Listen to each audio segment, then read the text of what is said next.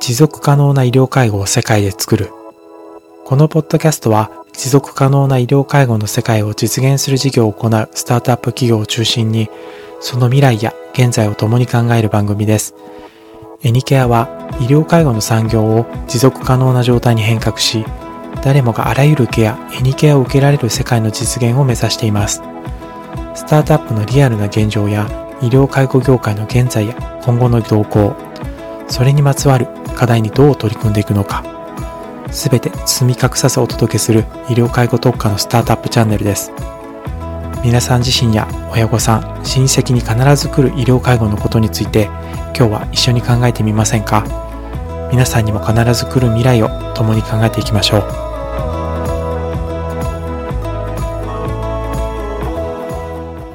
ニケアスタートアップラジオの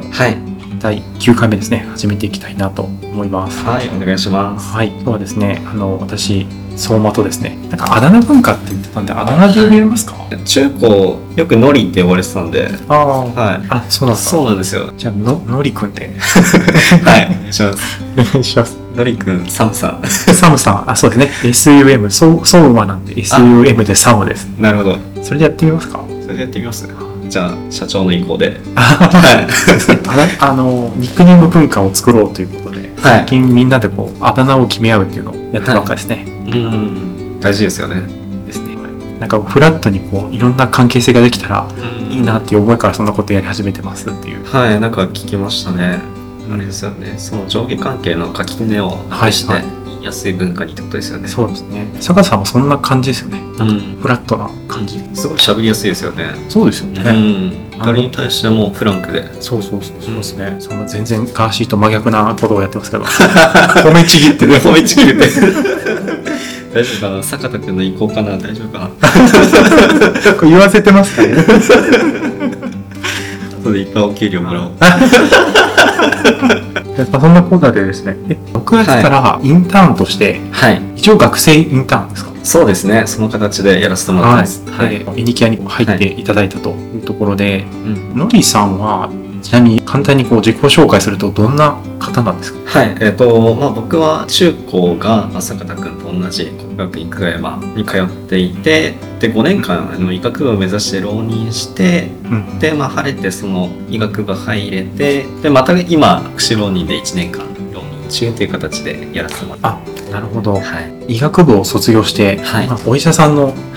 い、なるための試験をもう一回受け直してる、はい、そうですねちょっとお恥ずかしいんですけどもそういう形ですいやいやいやいやいや もうすでに医学部出てるだけですごいんですけど、ね、いやいやありがとうございます嬉しいです医者の卵なんですねはい、その形ですともりさんってどんな人ちょっとふわっとしてますけど、そうですね、どんな人かそうだなすごくアウトドアが好きであそうなんですかはい普段はそうですね予定も結構バンバンに詰めてうんなんかいろんなことやっていきたいなっていう、まあ、スタンスでいるんですけど、はいはいまあ、今いかんせんその、まあ、浪人中ということで、うんうん、まあ、基本的には勉強して、はい、まあそれでもちょっと勉強だけだと身が詰まってしまうので、はい、今では、まあ、エリケアさんにちょっと一緒にやらせてもらってるって感じですかねどんな人って言われますか言われないですね。えー、はい、考えたこともないですね。ああ、そうですか。まあ、多分だからこそ、まあ、僕面接とかこういう場が苦手なんですけど。。はいはいはいそうですね。自分を表現するっていうのが今までの人生。得意じゃなくて、はい、まあ、だから自分自身も自分がどんな人っていうのはちょっとうまくつかめてないっていうのが現状でまあさっきも、えー、と喋らせてもらった通り、うん、まあ、傷つきやすかったり、うん、まあ、でもその分、まあ、人にはできるのかなっていうふうに、まあ、強みとしては思ってますし確かにあれば天才で優しい感じはしますねあ本当ですか、うん、僕聞いちゃいたいんですけどサムさんはどんな人なんですかあ僕ですか、はい、どんな人なんでしょうね、はい、いや僕はですね、はい、秋っぽいですすごいああなるほどはいだからいろんなこといっぱいやって、はい、いろんなとかこうどちらかるタイプですねあいやそれめちゃめちゃ僕もそうでああそうなんですかはい、もう語呂をしてるってところに全てが出てると思うんです けど本当に行き当たりばったりな人生で行き当たってこうでもこうつ貫いてってる感じが逆にしてたんですけどそれはそうじゃなかったんですね自分の認識としては。結局その執着っていうところですよねおーその医療に対しての執着っていうところが強かったのでなんとかこうしてこれましたけどこがすごい執着。本当ですね自分でもびっくりしますね医者以外考えられなかったんですよだからその刷り込みがなくてもそうですかうんじゃあ貢献したいって思いとかもすごく感じるっちゃ感じるんですけど。ですかうん。で、それがなんか、とものりさんって感じがしますかのりさんって感じか。ああ帰るとまあ大学の部活でもそうでしたけど、うん自己犠牲が多かったなっていうのがなるほど。うん献身的なんですね。そうですねよく言っていただけたらよく言う悪く言えば人に頼るのが下手というかはい。そうですね結局何でも抱え込んでしまってっていう自分を表現するのがあんまうまくないんでしょうねはんはんはんはん僕に思いますねなるほ正ど気下手手が下手、うん抱え込む傷つきやすいそれ全部逆に言っていきましょう。えっ、と、何でしたっけ。えっとえっ、と、臨機応変。で、臨機応変はいえっ、と、責任感が強い。責任感強い、はい。あと、何でしたっけ。傷つきやすいあ、繊細で優しい。優しい、はい。えっ、と、えっ、と、配慮がすごくできる。できる。ああ最高ですねそう なんですもうサムさんの優しさに全てを救われてますねありがとうございますなるほど。その坂田さんから和田さんにこう声かけられて、そうですねそう綿くんになんか本当に人生の節目で声をかけてくれる形で僕もこの医学部に受かった年に連絡くれてはいはい。一緒に飲んでまあでもそれでもちょくちょく交流はあったんですけど、うんうんまた今年あの連絡くれてうんうんで45と、まあ、月1ぐらいで飲んでて、うんうんその一緒になんか働ける形に持てたらいいねっていうので機会作りをしてくれて今回に至るっていう感じですね。うん。ああなるほど。はこう節目節目でい、うん和田さんから声かけられるとう。ん、そうですねでも本当に、うん、僕としてはありがたい、うん、友達だなっていう感じですね。ああじゃあもうずっと小中学校の頃からの友達なんですね。そうですね中中高中高か。はいあ中高か。はいそうするとユニケアのインターンについての話もちょっと会社に甘い感じに 出ちゃわないようにあのね気をつけながら、は喋ってねって和田さんに言われたっていう話。そうです全然癒着ない感じで、ふわっと言ってくれると思うんで。本当ですね。まあ僕としてはその和田君の、まあ、意向、意向っていうのはあれですけどね。まあどちらかというと友達だからこその、まあズバッとあ言えたらいいですね。あ、そうですね。はい、その視点で。忖度なしで。はい。はい。ガーシー スタイルで。ガーシースタイル。てか、坂田、よう聞い とけよ。 そうですね、その形で言います。え、じゃあ、加入、加入する時の経緯っはて、いなんか、こう直接、そういえばやってみないみたいな。そうですね。もう本当にさっきちょっと、あの、前のめりで喋っちゃったんですけど、うんうんまあ4月ぐらいにまた飲まないっていうので連絡くれて、で、まあ4、5と1回ずつ一緒に飲んでて、渋谷でやってるんだよっていうのを和田君が喋ってくれて、うんでまあ良ければ一緒に働けたらいいねってことで、うんうん。まあ、TikTok 事業を、まあ、やらないかってことでエニケアさんに加入させていただきましたあ、なるほど。じゃあ、今、その、イニケアが TikTok を使って、こう、広報するっていうところの、発信する動画を作るみたいな。そうですねあの具体的にはその坂田君綿君も、まあ、持ってたアカウントを一つうんえーお借りして、うんまあ、そちらで、まあ、今はフォロワーさんを増やすために、んそのまあ看護事業のことをまあ発信してって、んで今後的には、まあ、エニケアさんのことを発信できればなとうん。いう形ですねなるほど。なんか結構いい感じに再生数も出てきてると聞いてますけど。あありがたいことにそうですねまたくんとともよさんのサポートのおかげで、はいははいあのあ意外と自分でも再生伸ばせるんだなっていうのが、あ、はい、実感できてますあ、そうですか。今どれぐらい回ってるんですか一度。そうですね今一番マックスで、えっと、3万あ、とか行きましたねあー考えてで3連続で1万超えで、まあ、結構いい感じの滑り出しを切れたなっていうのをすごい。向いてるんでしょうね。ちょっとなんか。いやありがとうござい ますいきなり甘くなってますね。そうですねガーシーやばいやばいやばいやばい 甘々ですねじゃあちょっと、またさんとの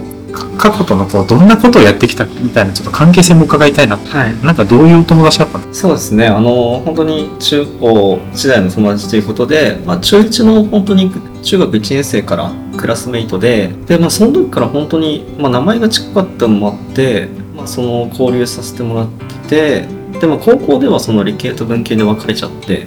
まああんまりその接点もなかったんですけど、まあ、でもそれでも中高卒業してからこういうふうにいろいろ連絡は取り合ってる関係性ですね。普段どういうふうに遊んでたんですかそうですね本当に中学1年生の時は一緒に映画見に行ったり、まあ、他の友達も含めてだったっけなデスノートが当時流行ってて懐かしい、はいそれ見てご飯食べて駄菓子屋さん行ってみたいな記憶は今ありますね、うん、ザ中学生ですねいや本当ですね中学生謳歌してましたねあのその当時から綿さんってどんな感じだったのたくんはえでもやっぱ真面目っていうイメージでしたかねううんん、でもなんかすごい多分本質がゲラなんでしょうねすごい笑ってくれるなっていうはいうん、わかります、うん、だからなんか喋りやすくてはいはいはいあすごく人となりがいいなっていう感じのイメージですね確かにうんなんかすごいスイッチ入って笑いまくる時ありますよね、うんうんはいおはようございますって言ったらもう笑ってるみたいな 確かに確かにあれがすごく心地いいですよねそうですねうんめちゃくちゃ心地いいうん時ありますね、ですね本当にいい友達だなっていう感じですねじゃあもう昔からいい友達としてうんよくお付き合いされてたんですねうんそうですねエニケア働いてどれぐらいですか、1ヶ月も経ってないと思うんですけどそうですねうんまだ1ヶ月本当に経ってなくて2週間ぐらいですかねでやらせてもらってるんですけどでも本当にこんな僕でも受け入れてくれる皆さんすごく優しい方たちでははいい、なんかもっとこれ固まってるっていうとなんか語弊がありますけど、まあ、かっちりしてるのかなと思ったらすごい柔軟な感じで、はい、楽しくやらせてもらってますねなるほど、うんそのこんこんな僕でもっていうかはいいや本当ですねそんなことない そんな卑下しなくていやいやいやいやそんなこと医学部の方がい何をおやっいしゃってやいやいやいやちょっとなんかやっぱこういう一年ってちょっと自己肯定感下がっちゃうんで、あーはなるほどなるほい。ど、はい。そっかでもなんかそれがあったからこそいろんなこう出会いもありでうん、本当ですね。ありがたいです。もうちょっととのりさんがどんな人みたいなのが聞いていきたいなと思うんですけどははい。いそうですね。えー、どんな人か。自分が思うに自分はすごい繊細で、えー、大学での友人関係は、はいそれによって人間関係に恵まれてたんですけど、はいはいまあでも裏で結構傷ついてるっていう、えーはいこう年齢を経て、それへの対処法も学んで、裏でこううん、一人こう食らってるんですか、そうですね結構食らってて、それを発散するためにジムに行ったりとか運動したりとか、うん、いろんなそうですねライブとかも好きで、おーはい、昨日なんか畑本博さんのライブに行かせてもらあったありといいですよね、ドラえもんかそうですねね本当主題歌とか歌ってたりとはか、うん、なんかそういうのいろんな新しい経験したいなっていうので、うん、気になったことに対しては貪欲に活動しているっていう感じですかね。なるほはい、畑さんはどういうはいところが好きですかうーんやっぱその声の質と、はいまあ歌詞の良さ、うんまあ、メロディーも本当に素晴らしいですしだから心にジーンとくる歌手さんだなっていうのはうんすごく好きでで今までずっと聴いててで昨日が初めてのあのライブでしたね。あそうなんです、はいうんい、行ってみてどうでしたいやもう本当にめちゃめちゃいい声で、はい、感動しましたね、うん新しい曲を追い切れてないんですけどでもそれでもああいいなと思える、うん、すごいアーティストだなっていう感じのライブでしたね、好きな曲ってどれですかうん一番ベストとかありますそうですねもういっぱいあるんですけど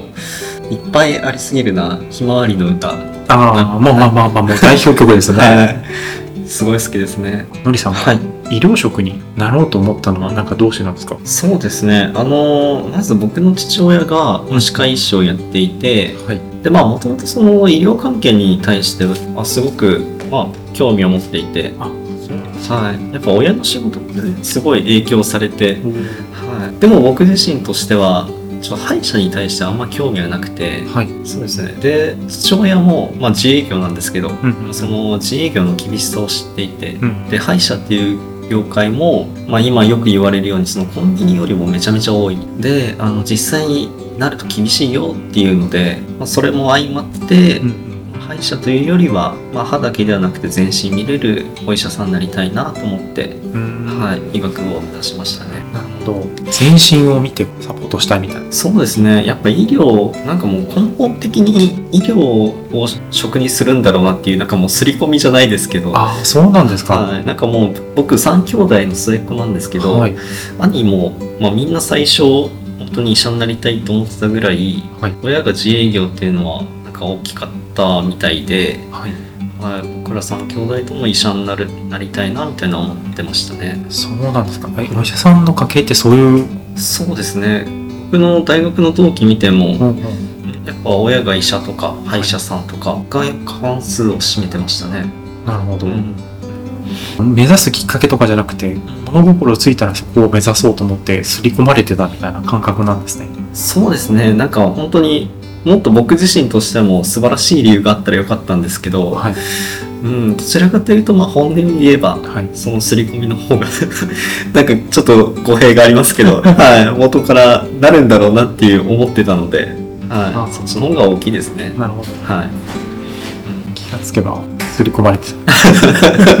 そうですね。 でもやっぱ本当に今回がないので、あもうこんだけ浪人してても、どれぐらいされてたんですかまあ、結局その医学部受験に対しても5年間なのに、ええはい、で今1年間なのにもう計6年もしてますけど、すごいですねはい、でもそれでもやっぱなりたいと未だに思えるし、医学部いた時もあやっぱしお医者さんっていいなと思ってたので、えはえ刷り込みとかじゃなくて本当になりたいんですい、結局本当になりたいと思いましたね。なんかその思いってなんかどこから出てるんですかなんですかね医療ってこう最大の貢献だなっていうのが思えててうんやっぱし人の生きたいっていう思いうんうんは、まあ、絶対大きなものだしそれに対してサポートできるっていうお医者さんの仕事はあやっぱし素直にすごいなって思えるところが、うん、ななんかそれがやっぱ一番の魅力というか、ううんなんかおこがましいですけど、うん、やっぱし人様に寄り添えるあいい職業だなっていうふうにはずっと思ってます。なるほどうねん、その生きたいっていう思いにこう寄り添えるのがやっぱ一番医者だと、うん、そうですね大きな原動力かなっていうふうに思いますね。ねなるべくして医者になったからありがとうございます。はい、褒めちぎっちゃってる。お互いにあ、ずい。あれ、ワタ君にもうちょっと担当直入にって言われたのに。担当直入に医療とかクソだぜとかえそれはそれでちょっと問題あります。だいぶだいぶ問題だね国士以前の問題やそうですよね。そうですなっちゃダメだろみたい確かに確かに。な医療職になろうと思ったうん、ところですねそうですね。うんうんうんじゃあ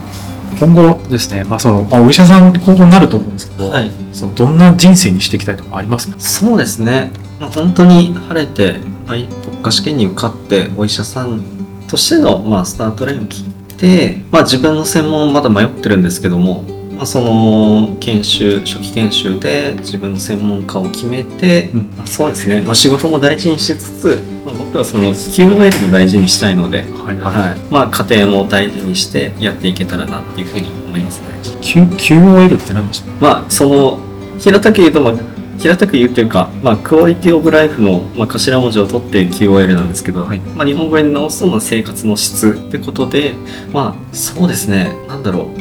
自分としてのやりたいことを求めつつも、ねそのちゃんと生活もできるっていうそのバランスを良くした生き方っていうのが、まあ、QOL ってことなんですかね。うんまあ医療にとって QOL って大事ですかそうですねなんか本当によく言いますね。自分の診療科を決める上でもはい、QOL がいいのか悪いのかっていうのはみんなえ結構1番2番とかになるぐらいよく考えるなるほど。ポイントですね。はい面白いですね。クオリティ、人生のクオリティって何をもってクオリティというのかっていうのもあると思うんですけど、のりさんははい、人生のクオリティって何何が大事だと思いますかそうですねでも僕の中で一番大きいのが、まあ、こう言っちゃうとちょっとあれなんですけど仕事よりもやっぱ家族が大事っていうのが、まあ、僕としてはでかくて、はい、家族。そうですねそこを担保できないと結局仕事に対してもうん、あんまいい仕事はできないのかなって思ってしまう自分がいるので、はいはい、僕としては、まあ、自分の幸せ、まあ、家族の幸せを優先しつつその上で、まあ、仕事も充実させていくっていうのが、まあ、僕の中にある一つの、まあ、真の生き方かなっていう。まあ、家族を大事にするってことがあって仕事を頑張れるみたいなそうですね。はい。家族を大事にするってなんかどんな感じのことをやられたいですか改めて問われるとすごいちょっと難しいですけど、やっぱ休日は一緒に過ごして、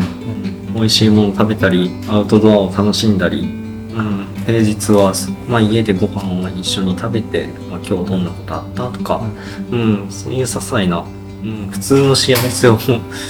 うん、体感できる生活ができたらなっていう感じですかね。なんか共に時間を過ごすみたいな、そうですね。そのイメージですね。うん、はい些。細なことでもいいから一緒にいるみたいなそうですね。はい。まあ、本当に今年1年で、まあ、その国家試験に合格して、うんまあ、ちゃんと医者になって、うんで、僕の、まあ、人生観としては、うんまあ、本当に、まあ、医師という職業を目指す上で、ちょっと語弊があるんですけども、はいまあやっぱし家族との時間っていうのがやっぱし一番に僕の中では来るので、はいはいというのも自分の幸せとその自分の家族の幸せ、まあ、身の回りの人の幸せを、まあ、担保できてないと、うん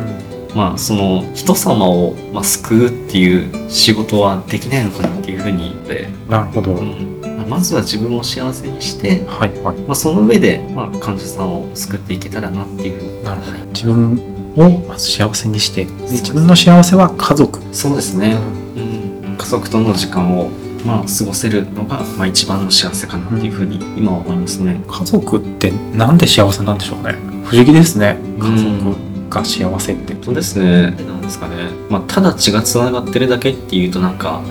うん、ちょっと変な言い方になっちゃいますけど、はいはいやっぱし家族ってなんか大きい存在ですよね。うんなんでですかね。不思議ですね。不思議ですね、うんなんか一緒にうん。時間を過ごしてもらうだけでうん。こんなに人って、まあ、幸福って何かっていう話にもなりますけどね、うんまあ家族が辛いっていう人もいるかもしれないけ どそ